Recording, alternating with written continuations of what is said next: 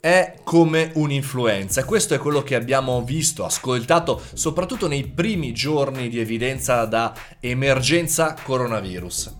La realtà, è come abbiamo visto, è che non è così purtroppo e soprattutto all'inizio, nelle prime settimane, nei primi giorni, gli esperti, i comunicatori, non soltanto eh, chi fondamentalmente pratica la materia, ma tutti quelli che comunicavano trattavano ognuno a sua maniera il coronavirus, ognuno a sua maniera questa emergenza. Lo trattavano anche con un ritmo proprio, anche con dei vocaboli propri, anche ognuno con le proprie parole. Viviamo però in un'epoca in cui le parole sono molto sminuite e anche deformate molte volte.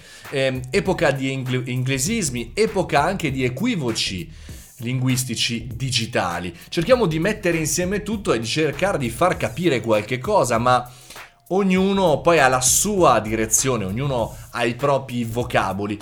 Però ci dimentichiamo che le parole hanno assolutamente un senso, non soltanto se le dice un super esperto o una persona di poco rilievo appunto su YouTube o sui social. Le parole hanno un senso, un senso intrinseco. Influenza, influencer, video virale, virus virale, contatto, contagio. Mettetevi nella, nei panni di una persona comune che non lavora all'interno della nostra magic bubble digitale di comunicazione, la bolla punto informativa in cui tu pensi che tutte le persone nel mondo la pensino come te e qualche addetto ai lavori. Mettetevi nei panni di una persona di mezza età, fuori magari dal mondo del business digitale, oppure una persona anche più anziana. Queste parole talvolta sembrano le stesse, sembrano più facili, sembrano quasi per scherzo, un video virale, un virus virale, wow, andiamo a vedere questo virus virale su YouTube o su quella cosa lì dei giovani, il computer. Noi lo diamo per scontato, ma anche questo è un elemento da tenere in considerazione.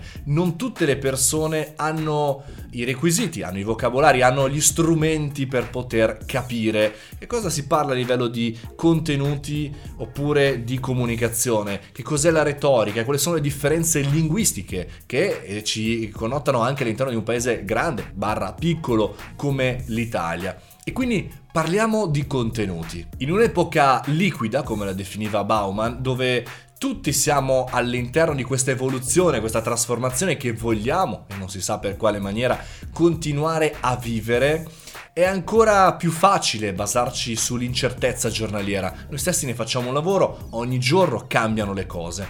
Però dobbiamo smettere di contagiare le persone da questo punto di vista, perché come il virus trasmettiamo la paura, come il virus trasmettiamo l'incertezza della comunicazione. Quindi il nostro compito come imprenditori e come comunicatori è di tornare alla realtà, tornare alla realtà oggettiva che tutti possiamo vedere una realtà oggettiva ma non ottimistica, perché l'ottimismo è quella cosa che eh, ti porta a rimanere fermo, a stare tranquillo perché tanto domani andrà meglio, perché appunto sono ottimista. In realtà quello che mi riferisco è rimanere positivi. Positivi è agire concretamente oggi con calma più sovraccarichiamo la nostra comunicazione di futuro, più sovraccarichiamo eh, la nostra comunicazione di paroloni senza esempi concreti e più facciamo il gioco di questi equivoci e più facciamo fatica ad arrivare al punto. Utilizziamo questo momento, questa situazione, questa emergenza coronavirus per tornare a parlare in maniera normale, per tornare a parlare di cose concrete. Noi per primi dobbiamo